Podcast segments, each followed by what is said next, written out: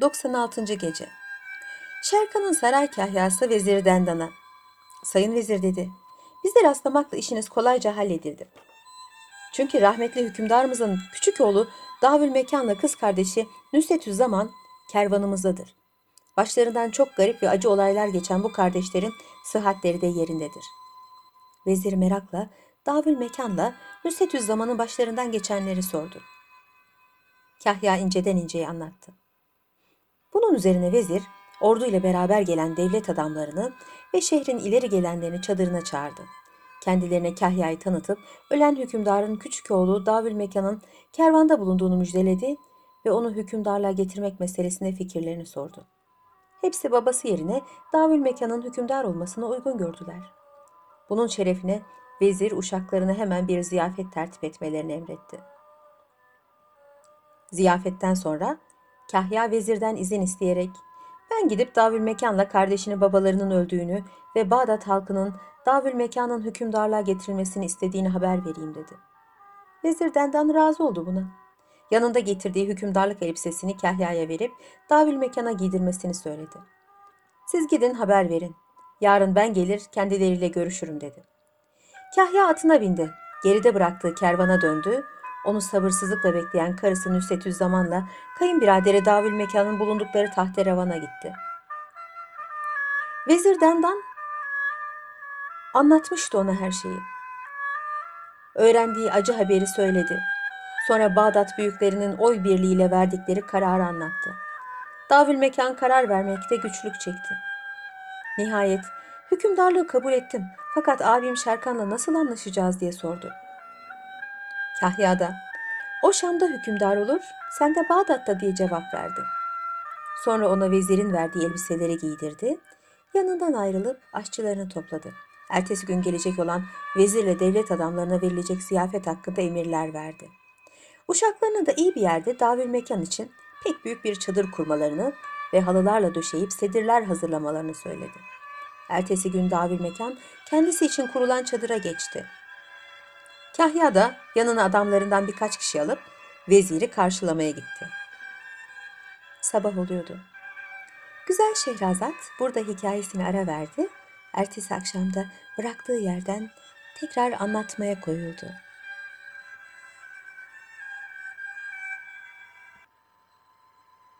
...97. Gece Çok geçmeden Vezir Dendan'la yanındakiler geldiler. Kahya atından inerek onlara büyük bir nezaket ve saygı ile karşıladı. Kapısının önünde yalın kılıçlı muhafızlar bulunan Davül Mekan'ın çadırına götürdü. Önce veziri yeni hükümdara takdim etti. Sonra sırayla ve derecelerine göre diğer devlet adamlarını tanıttırdı. Davül Mekan her biriyle ayrı ayrı konuştu. Onun fikirlerini ve görüşlerini beğendiler. Hükümdarlığa layık bir kimse olduğuna kanaat getirerek onu seçtiklerine memnun oldular. Bir ara yeni hükümdar yanında oturan vezire dönerek babamın nasıl zehirlendiğini ve buna nasıl meydan verildiğini öğrenmek istiyorum dedi.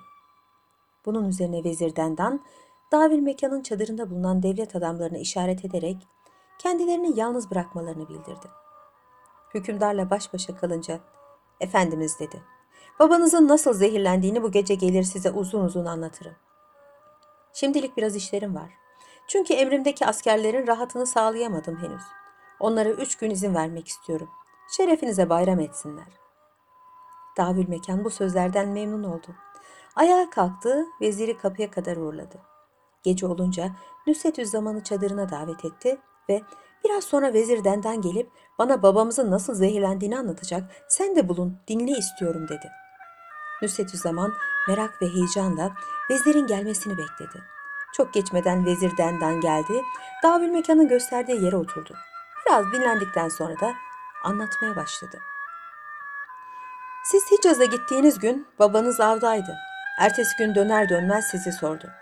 Hicaz'a gittiğinizi öğrenince fena halde canı sıkıldı. Altı ay kadar her taraf adamlar saldı. Sizi arattırdı. Fakat bir haber alamadı. Öldüğünüzü zannederek sizden ümidini kesti.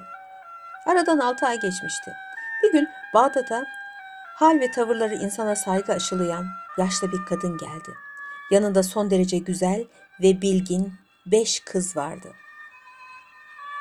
Yine sabah oluyordu. Şehrazat susabilir miyim der gibi Hükümdar kocasının yüzüne baktı. Şehriyar da gülümseyerek ayağa kalktı. Güzel Şehrazat ertesi akşam masalına şöylece devam etti. 98. Gece Yaşlı kadın saraya gelerek hükümdarı görmek istediğini söyledi. Babanız buna izin verdi.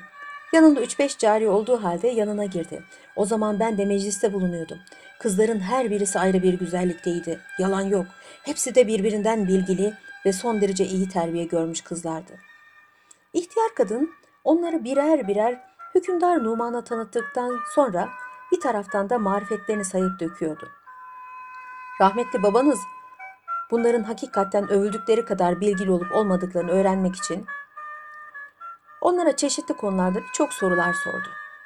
Cariyeler hayret verici bir şekilde cevaplar verdiler ve iyi yetiştirilmiş olduklarını ispat etmek için dinden, tarihten, ahlaktan birçok meselelerden açtılar. Bu beş cariyenin ayrı ayrı sorulan suallerle mükemmel cevaplar verdiklerini gören hükümdar Ömer Numan bunlardan çok memnun oldu. Şehrin bütün bilginlerini çağırtıp kızları onlarla yarıştırdı. Şehrazat'ın anlattığı bu bilim yarışı ile de sabah olmuştu. Ertesi akşam Şehriyar hikayesine devam etmesini karısına rica etti. Şehrazat da şöylece anlatmaya başladı.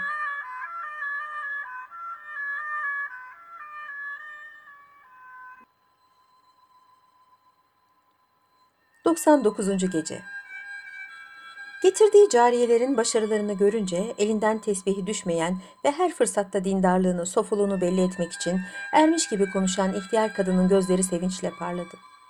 Hükümdar, bunlara ne kadar para istiyorsun diye sordu. İhtiyar kadının başını sallayıp bir zaman düşündükten sonra benim parayla pulla işim yoktur. Ben dünyadan elini eteğini çekmiş bir kadınım. Bu kızlara iyi bir yere kapılanmaları için yetiştirdim. Onları elde et- etmek istiyorsanız bir ay oruç tutacaksınız. 10. günde size vereceğim şifalı bir su ile orucunuzu bozacaksınız dedi. Hükümdar 30 gün nasıl aç kalabileceğini sordu. İhtiyar kadın, sözlerimi yanlış anladınız. Yalnız gündüzleri oruç tutacaksınız. Fakat geceyi de ibadetle geçireceksiniz dedi. Hükümdar bu ihtiyar kadının sofuluğuna hayran kalmıştı. Onu yapabilirim. Doğrusu şimdiye kadar sizin gibi dünya malında gözü olmayan bir kadın görmedim ben.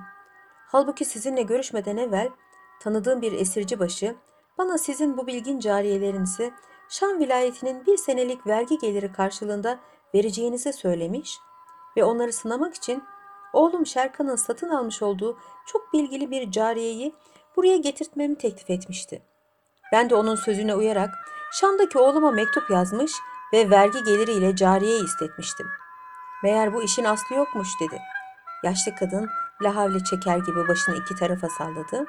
O esirci başı herhalde düzenbaz bir adamdır. Sizden para koparmadan gitmez. O yüzden bunları söylemiş olacak dedi. Sonra hükümdarın hizmetçilerinden birisine döndü. Çabuk bana bir bardak su getir dedi. Hizmetçi koşarak suyu getirdi. İhtiyar kadın bardağı eline aldı. Bir takım dualar mırıldandı. Sonra üzerini kapayarak hükümdara uzattı. Oruç tuttuğunuzun 10. günü bu suyu içerseniz içiniz dünya hırslarından temizlenir dedi. Ve ayağa kalkarak ilave etti. Bana müsaade ediniz. Ben erenlerin yanına gideceğim. Sonra sizin ziyaretinize gelirim. Kızlarım burada kalsın. Onlara iyi bakın. Sabah oluyordu. Şehrazat burada masalını ara verdi. Ertesi akşamda bıraktığı yerden şöylece anlatmaya başladı.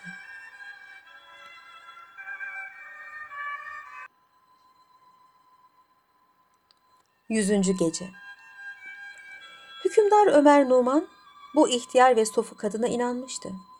O gece niyet etti ve ertesi gün saray halkıyla ilgisini keserek bir odaya kapandı. Oruç tutmaya başladı. Onuncu gün o suyu içti.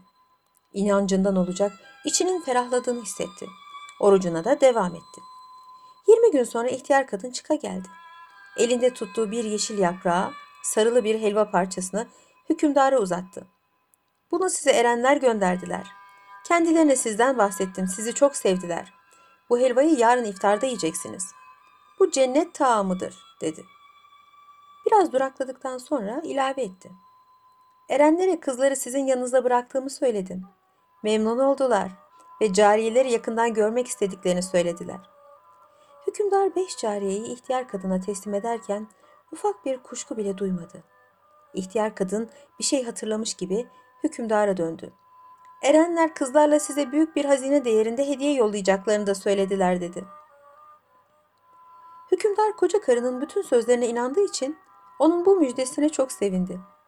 İhtiyar kadın gitmeye hazırlanıyordu. Efendimiz dedi, sarayınızda bulunan en sevdiğiniz bir kadını kızların yanında erenlere gönderirseniz daha fazla makbule geçer. Hem kendisine de iyi olur. Müşkülü varsa hallolur. Hükümdar Şehriyar merak içinde dinliyordu fakat sabah olmuştu. Şehrazat burada sözünü kesti. Ertesi akşamda bıraktığı yerden tekrar şöylece anlatmaya başladı. 101. Gece Hükümdar Numan biraz düşündükten sonra çok iyi olur dedi. Sizinle beraber karım Sofi'yi göndereyim. Zaten kadıncağızın iki çocuğu kayıp. Üzülüp duruyor. Belki erenler onu çocuklarına kavuştururlar. Bunu işitince ihtiyar kadının gözleri sevinçle parladı. Hakikaten iyi olur. Göreceksiniz. Karınız size nasıl memnun ve neşeli dönecek. Ve yakında kaybettiği çocuklarına kavuşacak dedi. Hükümdar hemen hareme girdi, Sofi'yi alıp geldi. Onu ihtiyar kadına kendi eliyle teslim ederek onun için de erenlerin yanında hayırlı dualarda bulunmalarını söyledi. İhtiyar kadın müsaade isteyerek sarayda kendisine ayrılan odaya girdi. Biraz sonra elinde getirdiği kapalı bir bardağı hükümdara uzattı. Orucunuzun 30. gününde hamama giriniz. Oradan çıktıktan sonra halvet olup şu bardağın içindeki suyu şifa ile içiniz. O zaman Allah'tan ne muradınız varsa hepsi olacaktır dedi. Hükümdar ihtiyar kadının elini öptü, teşekkür ederek onu sarayın kapısına kadar uğurladı. İhtiyar kadın yanına cariyeleri ve Bizans imparatorunun kızı Sofi'yi alıp gitti. Ortadan sır oldu. O gittikten sonra hükümdar orucuna devam etti. 30. gün hamama gitti. Oradan çıktıktan sonra bir odaya girdi. Kimsenin yanına gelmemesini tembih ederek üstüne kapıyı kapadı. Şafak söküyordu. Şehrazat burada masalını kesti. Ertesi akşam da şöylece tekrar anlatmaya koyuldu.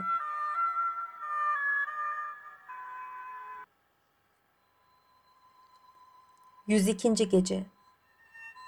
Aradan birkaç saat geçtiği halde hükümdarın dışarıya çıkmadığını görünce herhalde yorgunluktan uyumuştur diyerek bir zaman bekledik. Yine çıkmayınca yüksek sesle konuşarak kendisini uyandırmak istedik. Bu sefer de çıkmadığını görünce şüphelendik. Odanın kapısını kırarak içeri girdik. Bir de ne görelim. Hükümdarımız yerde ölü olarak yatmıyor mu? Vücudu bıçakla doğranmış gibi parça parça olmuştu. Hepimiz büyük bir üzüntü içinde kalmıştık. Ben soğukkanlılığımı koruyarak nasıl zehirlendiğini öğrenmek ve buna sebep olanları yakalamak için son kapandığı ve ölü bulunduğu odada araştırmalar yaptım. Elimi o koca karının hükümdara 30. gün içinde verdiği bardak geçti. Üzerini örten kağıdın altına bir mektup yerleştirilmişti. Onu aldım, okudum. Mektupta şunlar yazılıydı. Fenalık yapan fenalık bulur. Kral kızlarına el uzatanların cezası da budur. Bu kağıdı kim okursa şunu bilsin ki, Şehzade Şerkan yurdumuza geldiği zaman bizim Prenses Ebrize'yi baştan çıkardı. Bu da yetmiyormuş gibi onu alıp memleketine götürdü. Orada da ona kötü muamele etti. Nihayet ahlaksız ve zalim bir köle ile memleketine gönderdi. Onu dağ başında ölü bir halde bulduk. Hükümdarlar, şehzadeler böyle hareket etmemelidir. Ömer Numan'ın ölümüyle başka birini suçlu tutmayınız. Onu Kayseri hükümdarının Yaman annesi öldürerek kızının öcünü almıştır. Şeytana külahını ters giydiren bu kadın, şimdi İstanbul'da bulunan Bizans imparatorunun kızı Sofi'yi götürmektedir.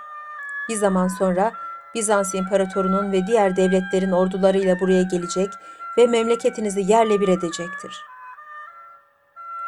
Sabah oluyordu. Şehrazat burada masalını ara verdi. Ertesi akşamda bıraktığı yerden şöylece anlatmaya başladı.